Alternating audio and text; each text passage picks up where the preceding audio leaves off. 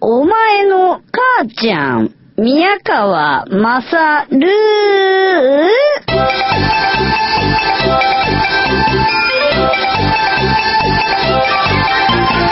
お前の母ちゃん、宮川正です。えー、いよいよ稽古も佳境に差し掛かってまいりましてですね。稽古につっても、まあ演劇の稽古ですよ。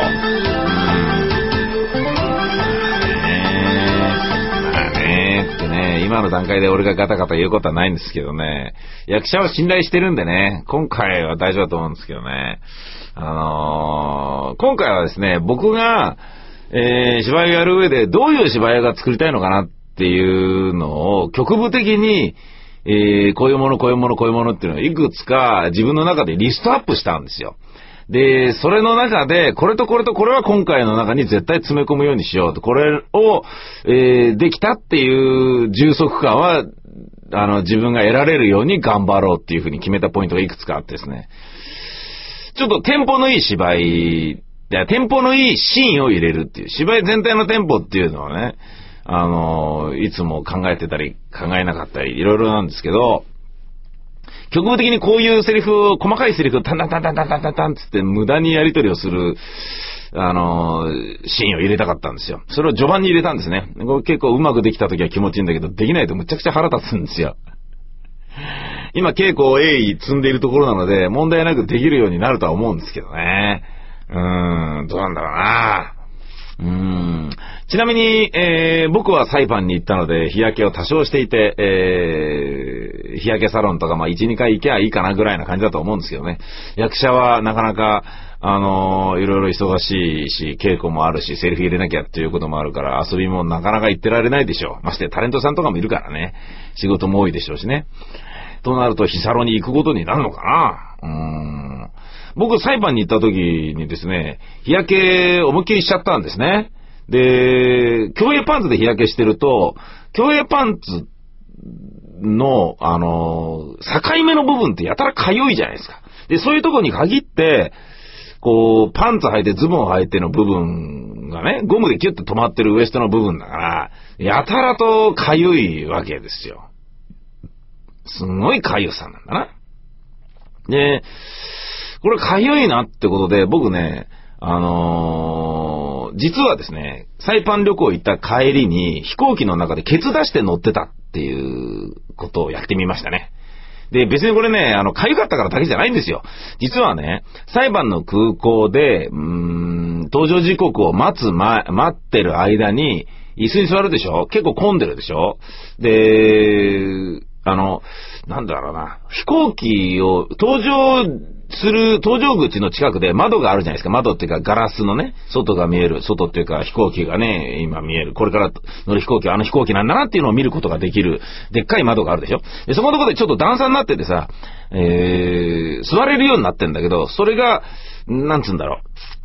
絨毯みたいなものがこう生地として敷かれてたんだな。そこにズボンのまま座ったのね。ズボンっていうか短パンのまま。したらそれ実は台風の直後だったから水で思いっきり湿ってたわけですよ。で、自頭ってなったのを自分のパンツをすり抜けて自分のお尻が感じて、うわ、冷たいっていう風にえー、なってから立ち上がったもんだから、びしょびしょになっちゃってて、あ、これは嫌だ。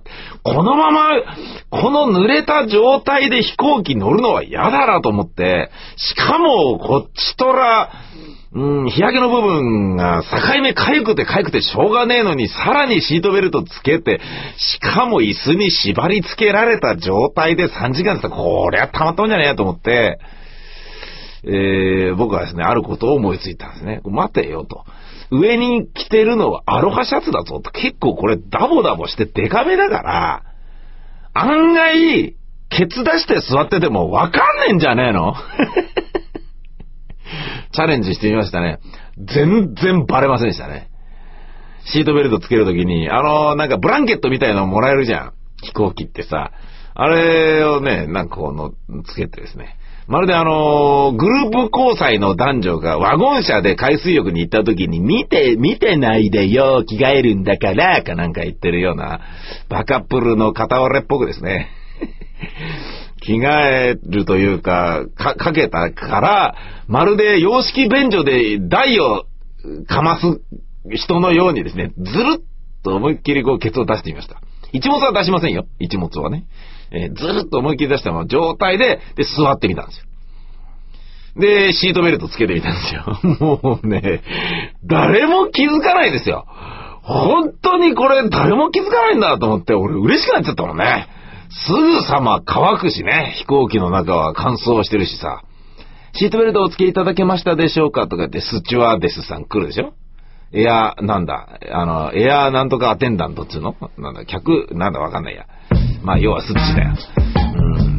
で、俺の、こうね、一物のあたりに、こう、ガチッとこうね、結びつけられたシートベルトを確認するんだけど、でもその裏側は、尻出てんだぜ、俺みたいなことで、全然気づかないですよね、あれね。面白かったみんなもやってみてください。飛行機乗って、ケツ出して飛行機乗る。これ案外単純にできるっていうことですね。その代わり着いた時はそれを忘れて、おい、じゃあ行こうぜみたいな感じで家族を連れてバーって立ち上がった時に思いっきりケツ出てって、お父さんお尻出てるよことも、こともまああったっちゃあったんです。さあ、えー今日は一曲聴いていただきたいと思います。桃とまきるという漫画家がおりまして、僕かなり好きなんですね。うーん、この人はに、あのね、番組聞いてくださってたことがあったみたいで、あ、じゃあ東京の人なのかな？って全然違うみたいで、へーっと。え森重ダイナミックでさん第34回小学館新人コミック大賞入選。ねで、ヤングサンデーで連載が始まって、えー、この人はいろんなことやってですね、まあ、面白いんですけどね、だろうな、で説明すると安っぽくなるから言わないんですよね。まあ、森重ダイナミック買って読めよっていう、そういう感じかな。この人が、えー、CD みたいなものを作ってるらしいので、ちょっとそれを紹介したい。ネットラジオなので、テスラックに登録されてる楽曲っていうのは紹介できないわけだよ。まあ、その点こういうですね、えー、なんていうの？創作活動、表現活動をしている方がですね、えー、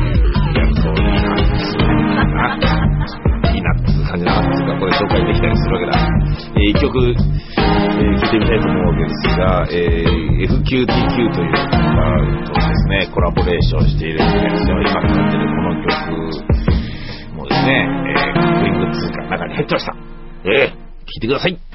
桃とまきるプラス FQTQ で。めんどくさい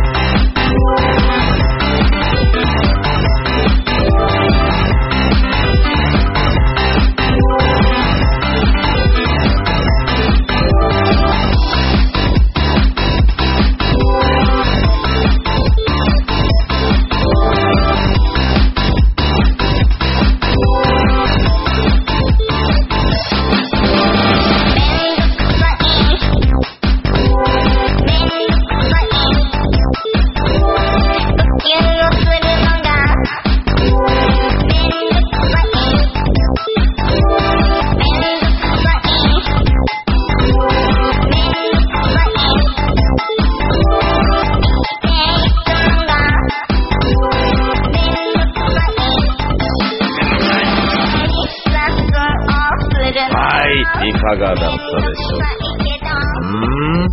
俺はね、あのー、マキルファンなので、こう、えーこういう声なの？みたいなね。えーこういう声なんだとかね。もうそれだけで結構満足できちゃったりする部分もあるんですけどね。ねえ。うん。まあみんなね、あの、いろんなことやった方がいいよ、と、俺はね、最近開き直るような形で思うようになってきましたね。うん、若い頃はね、こう、一個のことに関して集中してやって、それのスペシャリストを目指していないような自分が、だらしない、ダメな人間なんだな、秋っぽいんだな、エピキュリアンなんだな、というふうに、こう、自分を責めてた時期ってのもあったんですけどね。まあそんなことはもう、なんかいいんじゃねえのみたいな気がしてきましたよ。うん。だってね、別に、なんか無理に一個のことに絞らなくたってさ、時代が時代だからってわけじゃないよ。ホリエモンみたいなね、何でもこう、柳に風っていうかね、来た、こう自分の追い風、向かい風すべてその流れに沿うようにして、えープラスだなと思えることにポンポンポンポン足を踏み入れていくのがいいというところぐらいまで、カットンで割り切ってさばけておるわけではないんだけれどもね。なんかそういうふうに思った宮川でござったよ。うん。というわけで今日はですね、えー、久しぶりに曲を紹介してみたわけでございました。皆さんもですね、このようにですね、あの、創作活動もしくは表現活動をやってる方が、えー、遊びで作った楽曲とか、えー音声作品なんぞありましたら、ぜひ、えーご連絡いただけたら、この、ネット放送局みたいなもの、ニンニン乳首の中で紹介させていただきたいと思う次第でございます。ほんじゃまた来週です。お相手は宮川勝でした。さよならーと。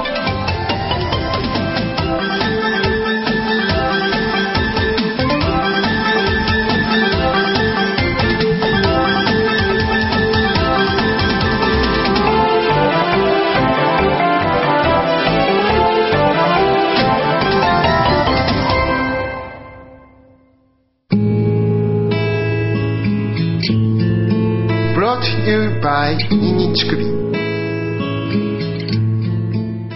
河合が歌う「恋はフィリピン」劇団ビタミン大使 ABC 公式ショップサイトビタミセで1000円にて好評発売中。買ってね僕はロリコン」劇団ビタミン大使 ABC の公式ショップのサイト。ビタミセで好評発売中。聞いてね。TBS ラジオ主催。劇団ビタミン大使 ABC 公演。歩通り6番の柱がないので。作演出は出演もしている私宮川勝。10月6日木曜日から9日日曜日まで新宿紀ノ国屋ホールにて。取りあええー取り扱いはチケットピアローソンチケット E プラス木のチケットカウンターにて、えーよろしくー。